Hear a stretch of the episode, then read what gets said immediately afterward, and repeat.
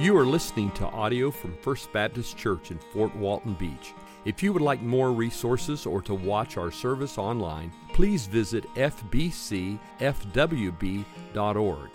Listen in as Pastor Wade helps us abide in Christ and advance the gospel through the teaching and the proclamation of God's Word.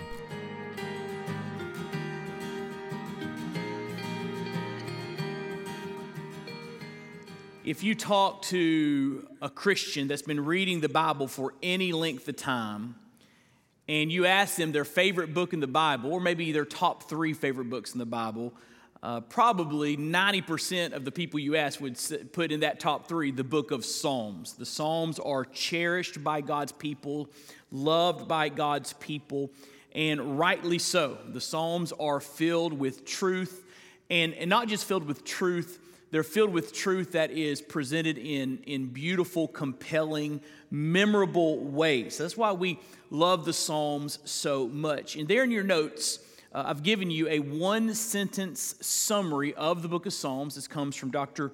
Kendell Easley. I'll give you this every week because I want you to get this in your head to kind of remind you of what the book of Psalms is about as a whole. He writes, God, the true and glorious King, is worthy of all praise and prayer. Now, just stop right there. That's, a, that's a, an important statement. God is worthy of all praise and prayer. You see that theme repeated over and over and over again that we are to praise Him, we are to uh, give Him our hallelujahs. He is worthy of our worship and praise.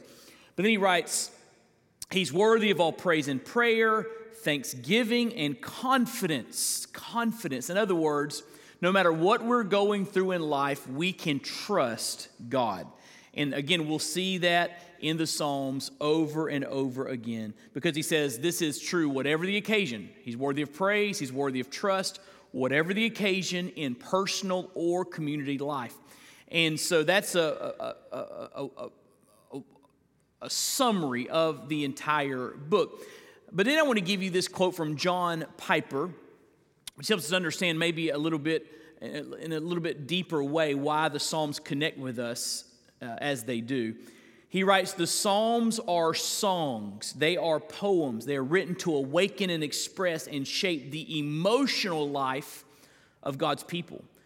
Poetry and singing exist because God made us with emotions, not just thoughts. Our emotions are massively important. And that's one of the reasons we just love the Psalms, because we connect with them on an emotional uh, level. And these, these Psalms help us to understand how to deal with our emotions and how to come before God w- with whatever emotion we are experiencing. Now, notice there, John Piper says these, the, the Psalms are songs, they are poems.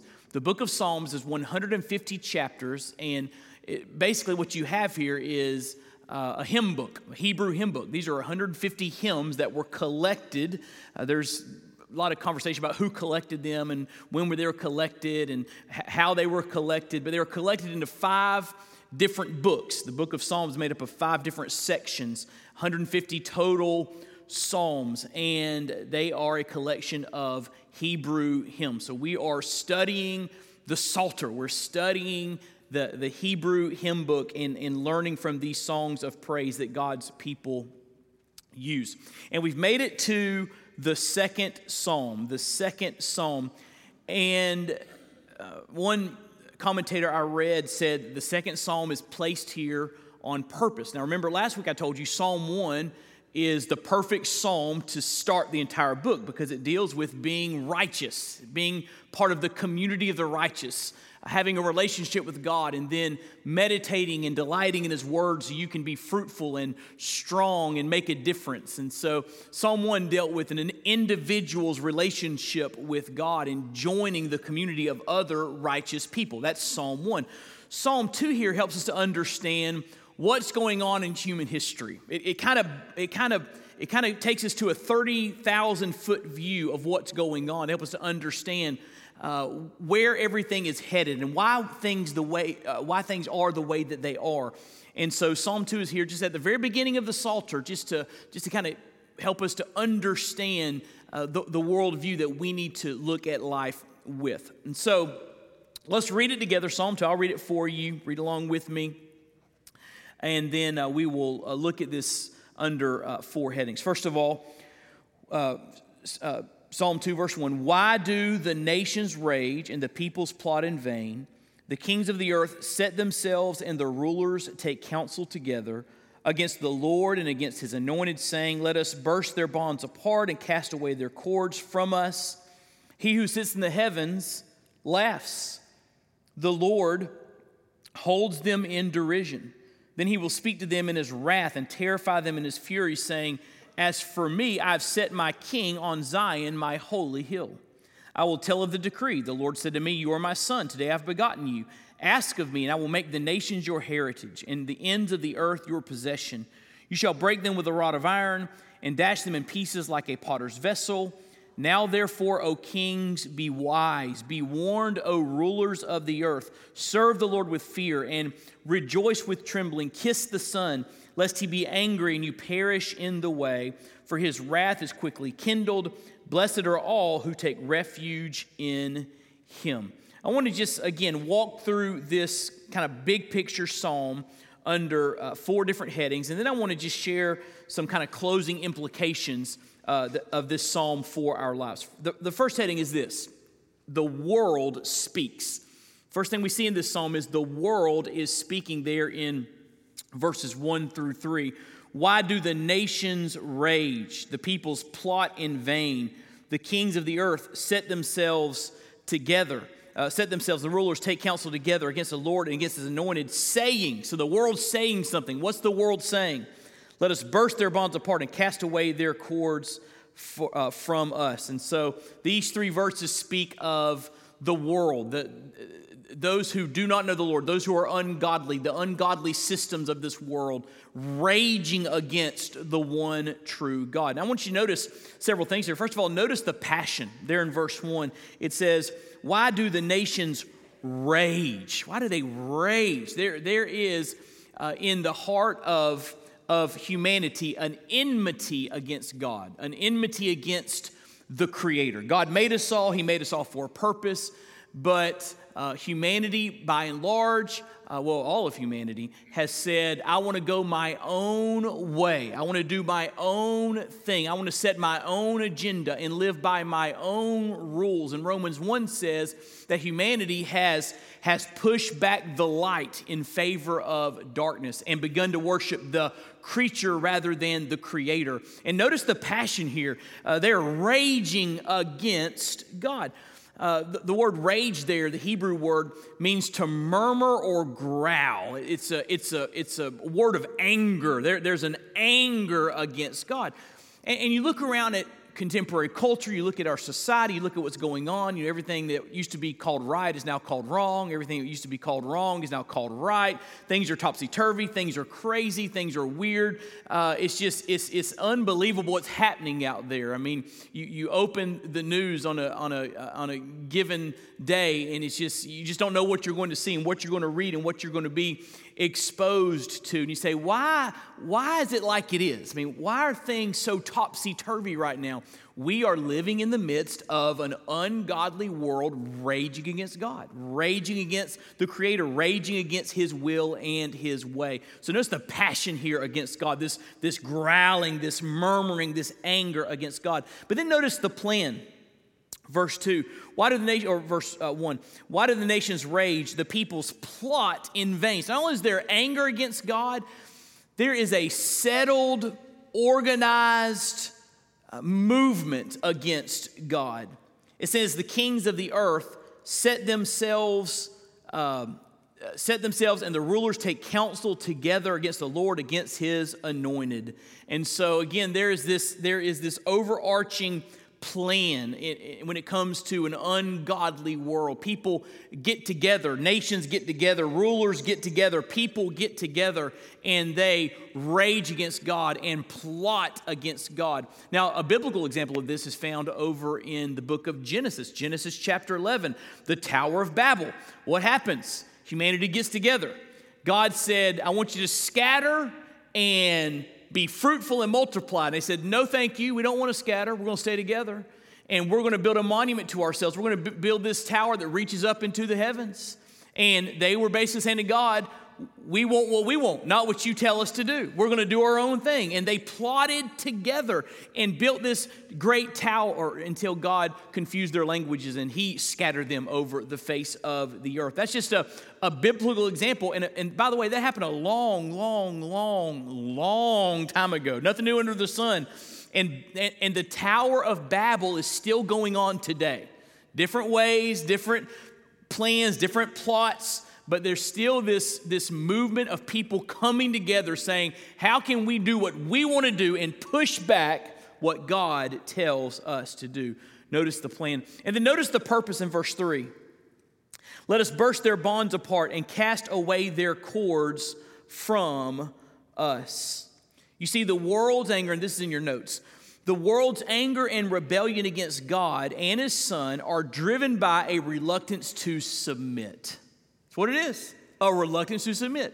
People in their pride and their hubris saying, God, I know what you say, but I don't want to follow what you say. I don't want to do what you tell me to do. I want to do what I want to do. It is a reluctance to submit. They wanted to, the people here in Psalm 2 wanted to distance themselves from a God that holds people accountable to follow him uh, exclusively. They did not want to bow their knees to his authority. I like how Charles Spurgeon says it about these first three verses. We have in these first three verses a description of the hatred of human nature against the Christ of God. So, here in this psalm, the world speaks. The world is saying, uh, with a collective voice, a collective conscience, how can we burst the bonds uh, that God has over us. We, we don't want to submit. We want to be free from the commandments and the principles and the precepts and the, the truth of God. We want to do our own thing, set our own rules. We want to be free. And here's the irony of that. When people disregard God, when they disregard God's word, though they think they are chasing and pursuing freedom, they are actually rushing headlong into bondage. Because you and I understand, don't you, when you do things your own way and you ignore the ways of God, you are a prime candidate for Satan to destroy you. And sin binds you up and keeps you uh, bound. And so, here in the first part of this psalm, the world speaks. Secondly, God the Father speaks. So, God has something to say to this opposition of an ungodly world. Look what it says in verse 4 he who sits in the heavens laughs, the Lord holds them in derision. Then he will speak to them in his wrath, terrify them in his fury, saying, So God's speaking here, As for me, I've set my king on Zion, my holy hill. And I want you to notice a couple things here. First of all, notice the position of God. It says, He who sits in the heavens laughs. He who sits in the heavens laughs. Where's God's position? He's enthroned over the created order.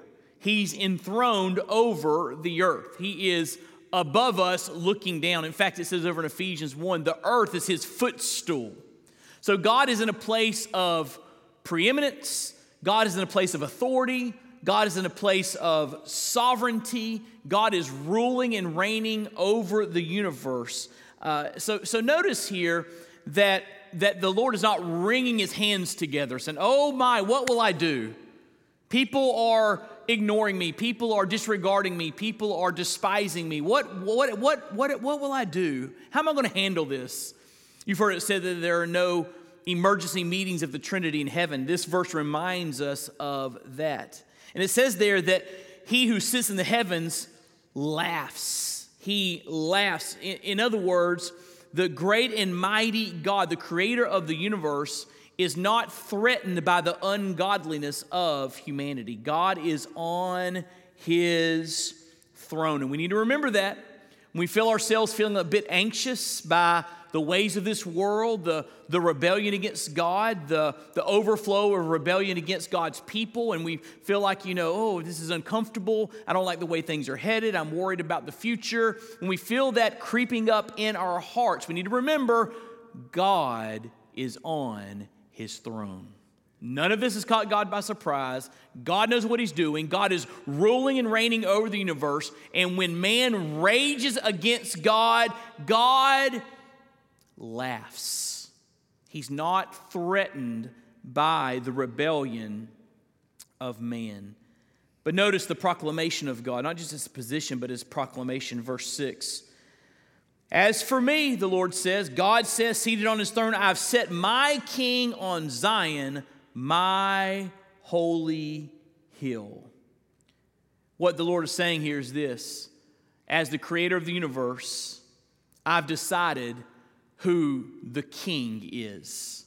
And I've installed the king in Zion, Jerusalem, on my holy hill. One day he will come and return, and every knee will bow, every tongue will confess that Jesus Christ is the king. So God is showing us, even though the nations are raging, the nations are in rebellion, the world is opposed to the ways of God. God is showing us here's what's coming. The king will be enthroned. Now, who's he talking about here? He's talking about his son, Jesus Christ. If you look there in your notes, God has plainly declared to the world that Jesus is the King of kings. That's what he's saying there uh, in verse 6. So, so keep that in mind, but, but uh, turn over to Hebrews chapter 1 with me. Hebrews chapter 1.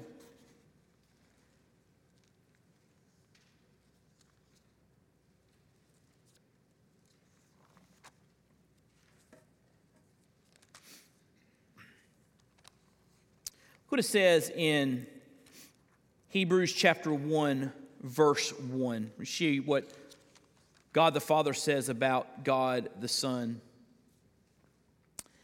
Long ago, at many times and in many ways, God spoke to our fathers by the prophets, but in these last days, He has spoken to us by His Son, whom He appointed heir of all things, through whom also He created the world. He is the radiance of the glory of God, the exact imprint of His nature. He upholds, all th- uh, upholds the universe by the word of His power.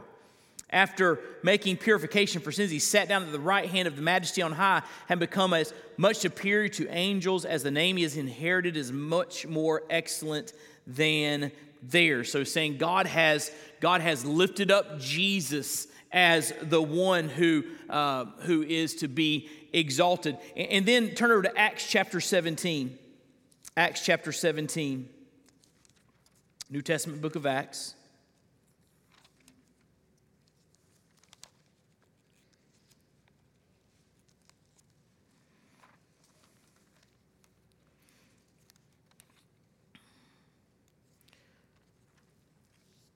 Acts chapter 17, verse 31. This is Paul preaching on Mars, uh, Mars Hill uh, uh, amongst uh, a group of philosophers. And it says there, He, God, has fixed a day on which He will judge the world in righteousness by a man whom He has appointed. And of this He has given assurance to all by raising Him from the dead.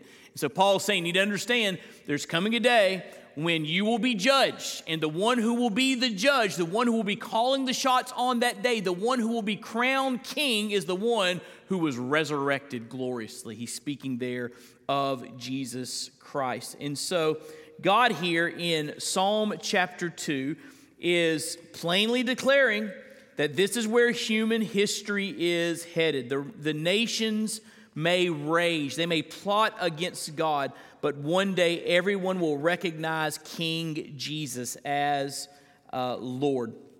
Now, the world has spoken, God the Father spoken. Now, God the Son speaks. Look back in Psalm 2, verse 7.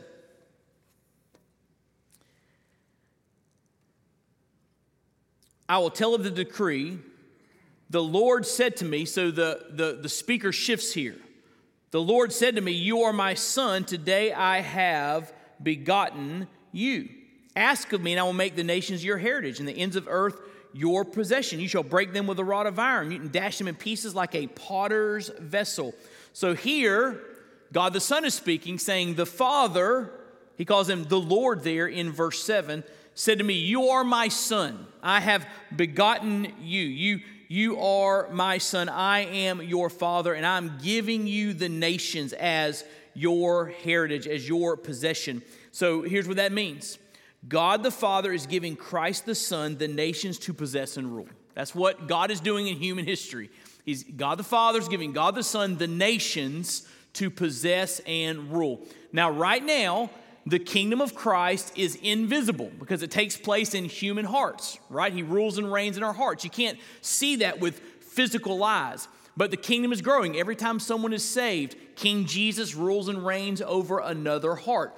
But one day, the invisible kingdom will become visible. Philippians 2. And Jesus Christ will return. Everyone will see Jesus, and every knee will bow, every tongue will confess that Jesus Christ is Lord. And if you look in your notes, everyone will experience Jesus as Savior or Judge. In fact, look what it says in verse 9 of Psalm 2. You shall break them with a rod of iron and dash them in pieces like a potter's vessel. In other words, if you do not submit to King Jesus in this life, when he returns to set everything right, you will deal with him as judge. And notice the imagery there the, the, the, the, breaking with a rod of iron, the dash in pieces like a potter's vessel. He's coming back to, to rule and to reign and to judge. That's why it says in verse 10 Therefore, O kings, be wise, be warned, O rulers of the earth. You need to serve the Lord with fear and rejoice with trembling. Kiss the Son. That means pay homage to the Son. Recognize the Son, lest he be angry and you perish in the way, for his wrath is quickly kindled. Blessed are all who take refuge in him. And so he's saying there, God's going to set up his Son as king, and you can experience him as Savior, or you can experience him as judge. That day is coming. But here's the fourth heading, then we'll talk about some implications, and we'll be done. We'll, be, we'll, uh, we'll go to our prayer time. So the world is spoken in Psalm 2. God the Father has spoken. God the Son has spoken. And you might, if you understand the doctrine of the Trinity, say, well, what about the Holy Spirit? Holy Spirit going to have anything to say? Well, he does have something to say. Look what it says in verse 10. Now, therefore, O kings, be wise, be warned, O rulers of the earth, serve the Lord with fear, and rejoice with trembling. So you say, well, who wrote Psalm 2? Now, a lot of the Psalms have the author at the beginning. Uh, for example, look in Psalm 3, the next psalm. In small letters before verse 1, it says, a psalm of who? David. But notice there's no author ascribed in uh, chapter 2 or Psalm 2. So, so who wrote Psalm 2? Well, the Bible tells us. Hold your place, but turn with me to Acts chapter 4. Acts chapter 4.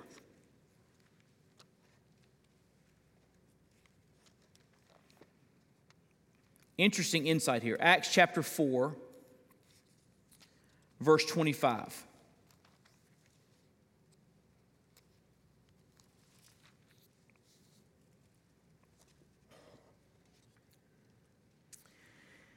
The context here is Peter and John had been threatened by the religious leaders, and they said, Don't preach anymore about Jesus. And they may say, Well, we're going to keep preaching about Jesus. And they go back to the church, the gathered believers say, we are going to keep preaching about Jesus, but there's going to be some consequences. So it says there in verse 23 that they reported what the chief priests and elders had said to them. When they heard it, the church, the gathered church heard it. They lifted their voices together to God and said, Sovereign Lord, who made the heaven and the earth and the sea and everything in them, who through the mouth of our father David, your servant, said by the Holy Spirit, notice that, who through the mouth of our father David said by the Holy Spirit, and he quotes Psalm 2. Why did the Gentiles rage? and the peoples plot in vain. The kings of the earth set themselves, and the rulers were gathered together against the Lord and against his anointed. So, a couple things happening here. First of all, we know that David wrote Psalm 2 based upon this verse, but there's more happening here because it says, David said, by who? The Holy Spirit. So David wrote this psalm as inspired by the Holy Spirit, which I believe is true of the entire Bible from Genesis to Revelation. God took human authors and breathed through them, so they were writing down the very words of God, which is truth with no mixture of error. But notice here, the Holy Spirit is the one speaking through David. And so when David's writing these words in Psalm 2, it is God, the Holy Spirit, speaking. But notice the context of Acts 4. Acts 4 is a microcosm of Psalm 2. Psalm 2, the nation's raging, the nations are opposed to God, but God has set up his son, and one day everyone will bow before him. So pay homage to him now, kiss the son now Don't experience him as judge, experience him as Savior. Take refuge in Christ. And here in Acts 4, they're saying, okay, the nations are raging. They're going to beat us for preaching about Jesus. You said it through David by the Holy Spirit. The, the nations are going to rage and plot in vain. And so the Holy Spirit speaks. If you look there in your notes, the Spirit inspired David to write this psalm as a grave warning. The Spirit inspired David to write this song as a grave warning. Choose Jesus now or be judged by Jesus later. God the Holy Spirit speaks. Now, I want to give you just four implications of Psalm 2 for the Christian, four kind of takeaways uh, uh, from this psalm so that we can draw some application, then we'll be through. First of all, this psalm speaks to our confidence. This psalm speaks to our confidence. We should not cower into silence and irrelevance when opposed by the ungodly. Why? Because when all is said and done, God wins. when all is said and done, God wins. So when we feel the opposition of this world against God and God's people, when we feel the the the the um, the vitriol that is poured out on God's people for following Jesus, we dare not back away or cower into silence because we know that we're on the winning team. This psalm speaks to our confidence. Ralph Waldo Emerson famous, famously wrote that for nonconformity, the world whips you with its displeasure. And that is certainly true of, of Christianity, because when you live the Christian life, you are in definite nonconformity to the ways of this ungodly world. And when that begins to happen, you will feel the displeasure, the wrath, the invective of this world.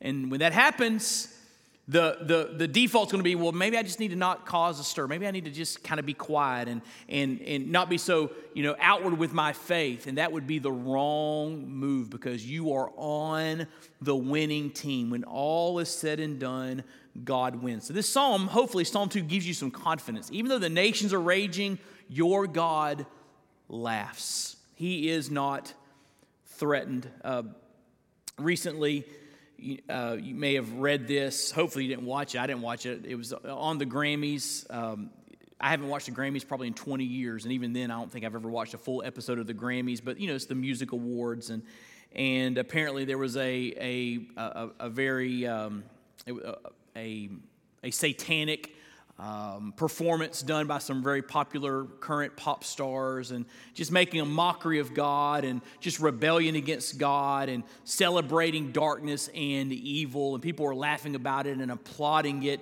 And you look at all that and think, what is going on? Psalm 2. Psalm 2.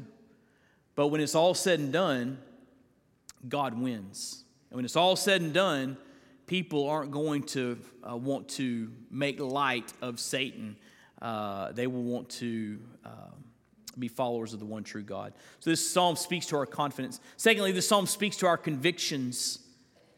This psalm speaks to our convictions here in verse 2, where God says, I've set my king on Zion, my holy hill. Verse 6, uh, uh, verse 6, that's for me, I've set my king on Zion, my holy hill. Um, the Lord is saying that I have chosen to place Jesus as king and call people to worship and follow him. This means that Jesus is the anointed Son of God, the Messiah, and the only hope for the world. He tells us there in verse 6. He's the only one that can save, He's the only one worthy of worship. This psalm speaks to our commission. Speaks to our commission. Notice what it says there in verse 8. This is, the, is, God the Son speaking. Ask of me, the Father said, and I will make the nations your heritage, the ends of the earth your possession. So the Lord is saying that uh, the, the Father is saying to the Son, to honor you, I'm going to give you the nations for you to possess and rule and reign over. And this happens as, as people groups all over the face of the earth come to Christ He gets worship for more and more nations. Every nation belongs to Jesus. And we're called to share the gospel so that people can be redeemed and give Jesus the praise he deserves. That's why we do missions, because people need to hear about the king and worship him in spirit and in truth. This speaks to our commission. God's given his son the nations, and we are part of that by leading the nations to faith in Christ and recognizing Jesus as king. And this psalm speaks of our consecration. Look in verse 11. Serve the Lord with fear and rejoice with trembling. Kiss the Son, lest he be angry and you perish in the way, for his wrath is quickly kindled. Blessed are all who take refuge in him. What does this mean for our lives? It means that we are to fear the Son and love the Son. Notice verse 11 serve the Lord with fear. That word fear carries with the idea of reverential awe.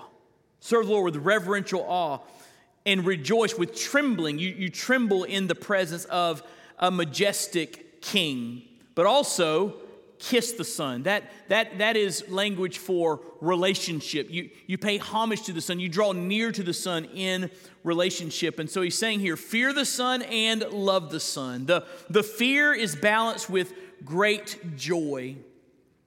If you permit me one more Spurgeon quote, I love how he says this Holy fear must always be mixed with Christian joy.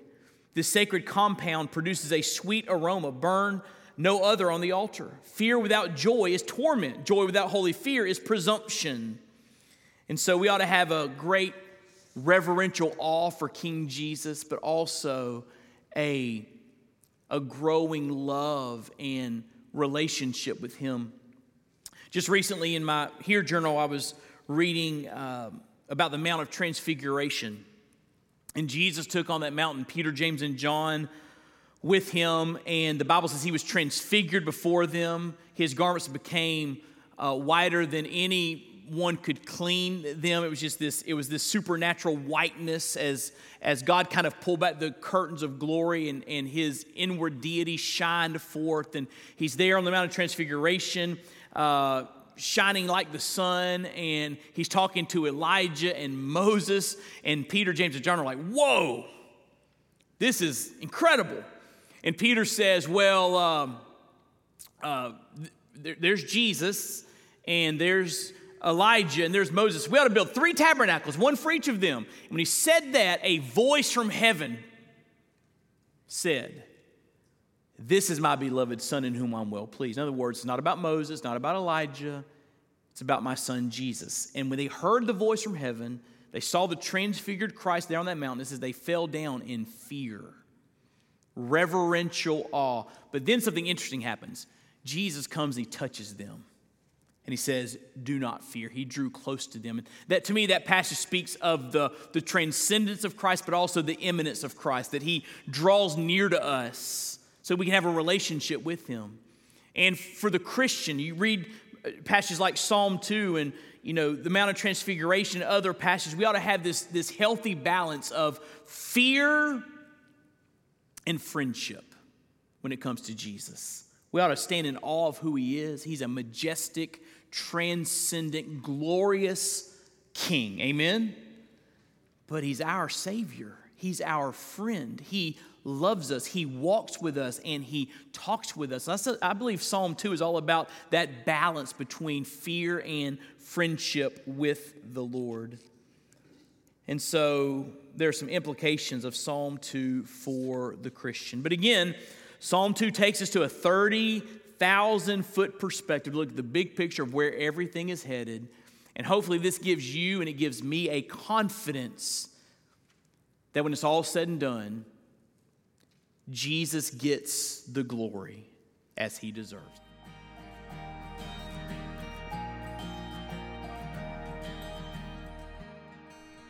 Thank you for listening.